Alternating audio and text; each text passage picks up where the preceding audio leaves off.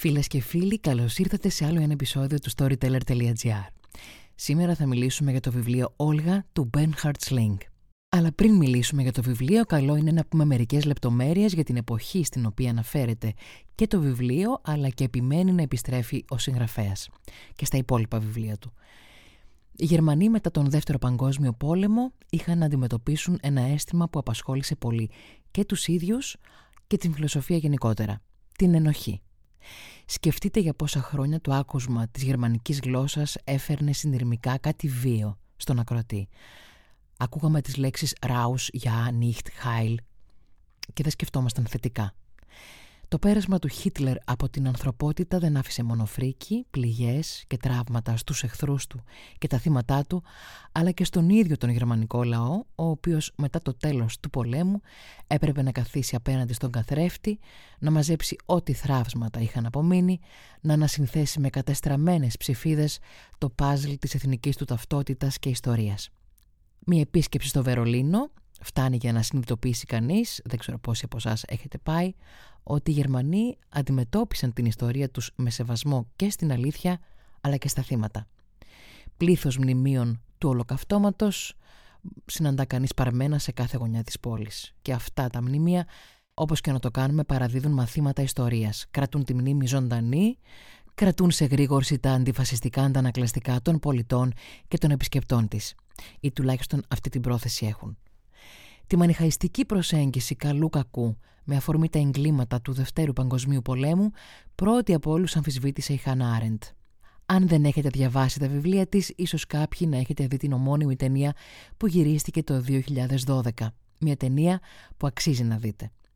Ω ανταποκρίτρια του περιοδικού The New Yorker στη δίκη του πρώην λοχαγού των SS στην Ιερουσαλήμ Άντολφ Άιχμαν, η Χάνα Άρεντ στο πρόσωπο του Άιχμαν δεν βλέπει έναν κακό αιμοσταγή άνθρωπο, αλλά έναν γραφειοκράτη υπάλληλο που απλά ήθελε να ευχαριστήσει τους προϊσταμένους του. Έναν άνθρωπο που ήθελε να πηγαίνει με το πλήθος και τελικά κατέληξε να γίνει ναζί, όχι γιατί μισούσε τους Εβραίους. Φανταστείτε τη θύελα αντιδράσεων μπορεί να ξεσήκωσε με αυτή τη στη θέση εκείνη την εποχή με πολύ νοπα τα, τα τραύματα η Χανάρεντ. Ο συγγραφέας Bernhard Sling, για το βιβλίο του οποίου θα μιλήσουμε στο σημερινό επεισόδιο, ασχολήθηκε πολύ δια της λογοτεχνικής οδού με τους ανθρώπους που συμμετείχαν ως θύτες, ως ηθικοί αυτούργοι, ως εγκληματίες στο ολοκαύτωμα. Το πιο γνωστό του βιβλίο, το οποίο μεταφέρθηκε στον κινηματογράφο με πρωταγωνίστρια την Kate Winslet, κερδίζοντας μάλιστα Όσκαρ για την ερμηνεία της, έχει τον τίτλο The Reader. Και στα ελληνικά το βιβλίο έχει κυκλοφορήσει από τις εκδόσεις κριτική με τον τίτλο «Διαβάζοντας τη Χάνα». Ένα σπουδαίο βιβλίο. Η Χάνα καταδικάζεται ως εγκληματίας, όπως ο Άιχμαν, γιατί ως δεσμοφύλακας φυλακών, στις οποίες βρίσκονταν έγκλειστες Εβραίες γυναίκες, δεν άνοιξε την πόρτα να τις απελευθερώσει όταν ξαφνικά ξέσπασε φωτιά, αφήνοντάς τις να καούν οι κρατούμενες ζωντανές. Όταν πιέστηκε να πει το λόγο που δεν άνοιξε την πόρτα να σωθούν αυτές οι κρατούμενες, εκείνη απάντησε έντονα με θυμό σχεδόν κραυγάζοντας ότι δεν είχε τέτοια εντολή. Ο Μπεν Χαρτσλίνγκ, για να γυρίσω στο συγγραφέα, σπούδασε νομικά και μάλλον αυτό δεν είναι τυχαίο, ψάχνοντας ενδεχομένως να βρει τι είναι δίκαιο και τι είναι άδικο. Τι σημαίνει αποδίδω δικαιοσύνη, ποια είναι τα κίνητρα ενός εγκληματία.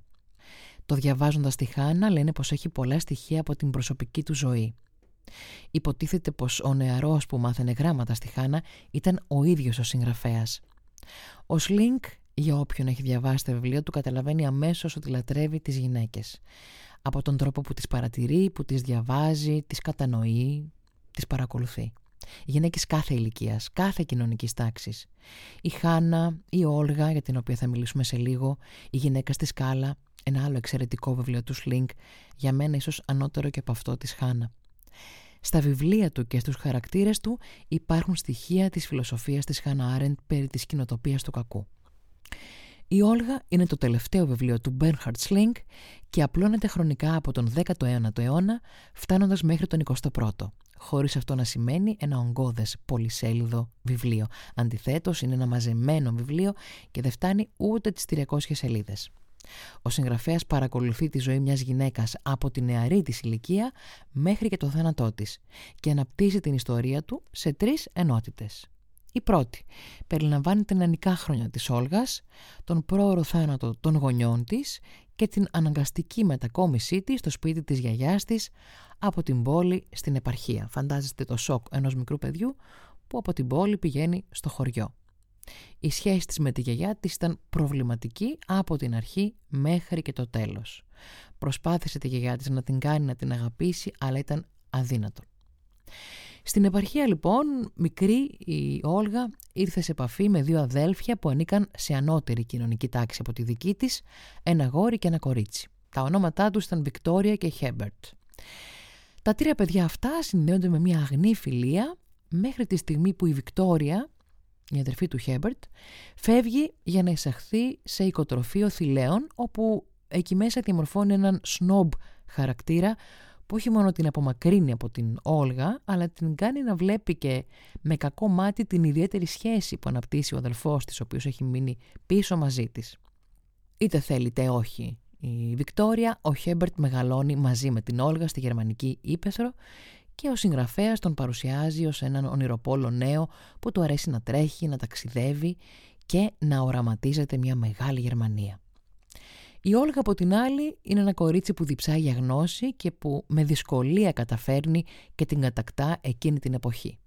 Θέλει να συνεχίσει τις σπουδές της και να γίνει δασκάλα. Παρόλες τις αντιδράσεις της γιαγιάς της και της κοινωνίας, προετοιμάζει τον εαυτό της ρουφώντας κυριολεκτικά όσα βιβλία καταφέρνει να βρει μπροστά της. Οι συναντήσεις της με τον Χέμπερτ στην Ήπεθρο, οι συζητήσεις τους, ακόμα και οι σιωπές τους όσο εκείνη διαβάζει και αυτός σχεδιάζει τα όνειρά του για το μέλλον, προεικονίζουν ένα ειδήλιο πολύ διαφορετικό από αυτά που συνηθίζονταν εκείνη την εποχή ή που έχουμε εμείς συνηθίσει να διαβάζουμε σε βιβλία εποχής.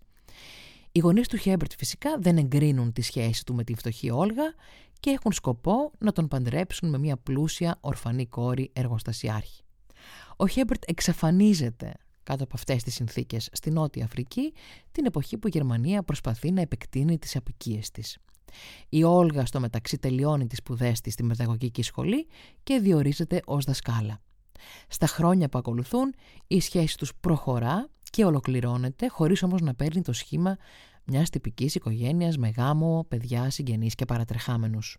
Άλλο ένα προχωρημένο για εκείνη την εποχή στοιχείο. Ο Χέμπερτ την λατρεύει, αλλά ακόμα και όταν επιστρέφει από την Νότια Αφρική για ένα πολύ μικρό διάλειμμα λίγων μηνών, δεν σταματά να σχεδιάζει νέα ταξίδια, τα οποία και πραγματοποιεί στη Λατινική Αμερική. Διασχίζει αυτός ο άνθρωπος τις υπήρους με πάθος, σαν να εκπληρώνει μια εσωτερική του ανάγκη, να βρει μέχρι που φτάνει ο κόσμος.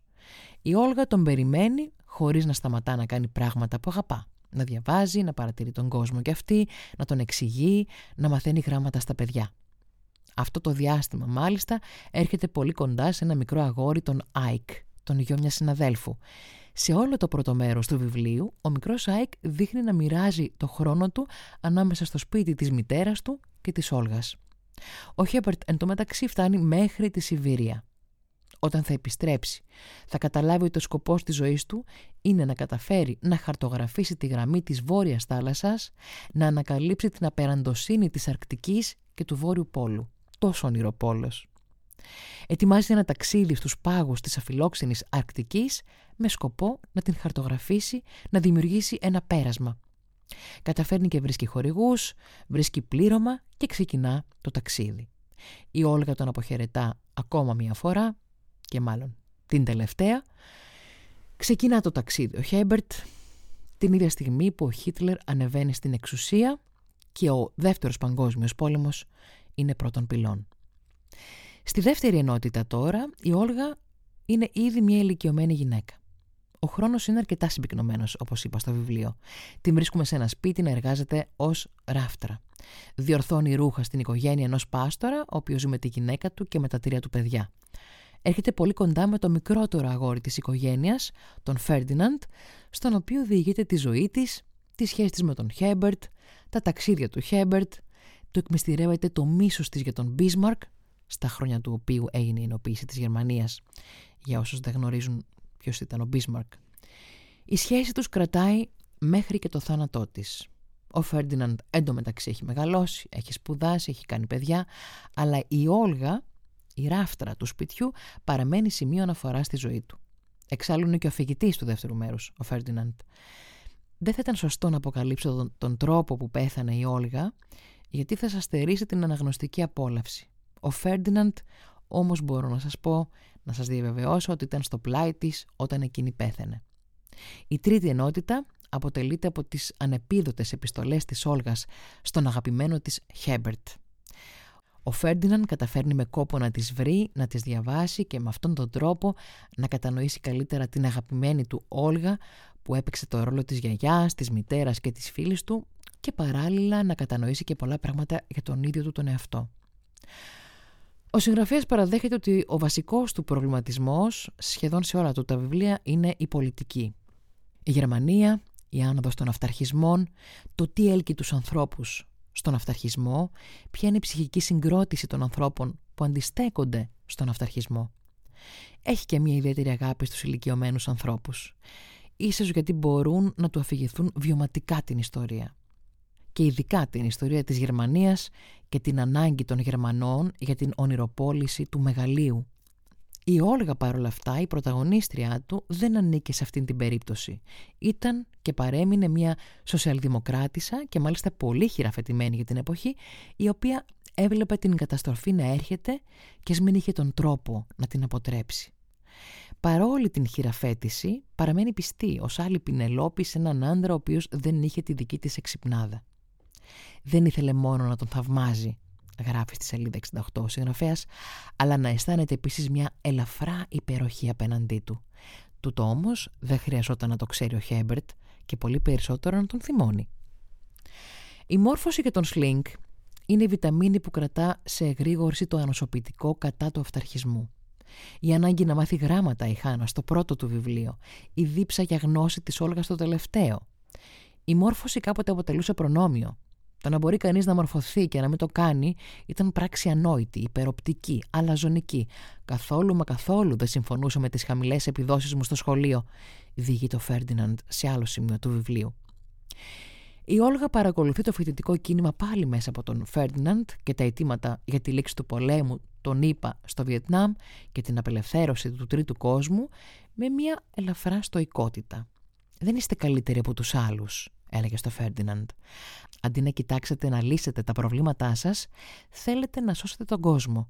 Δεν βλέπεις ότι κι εσείς τελικά δεν αποφεύγετε τις υπερβολές.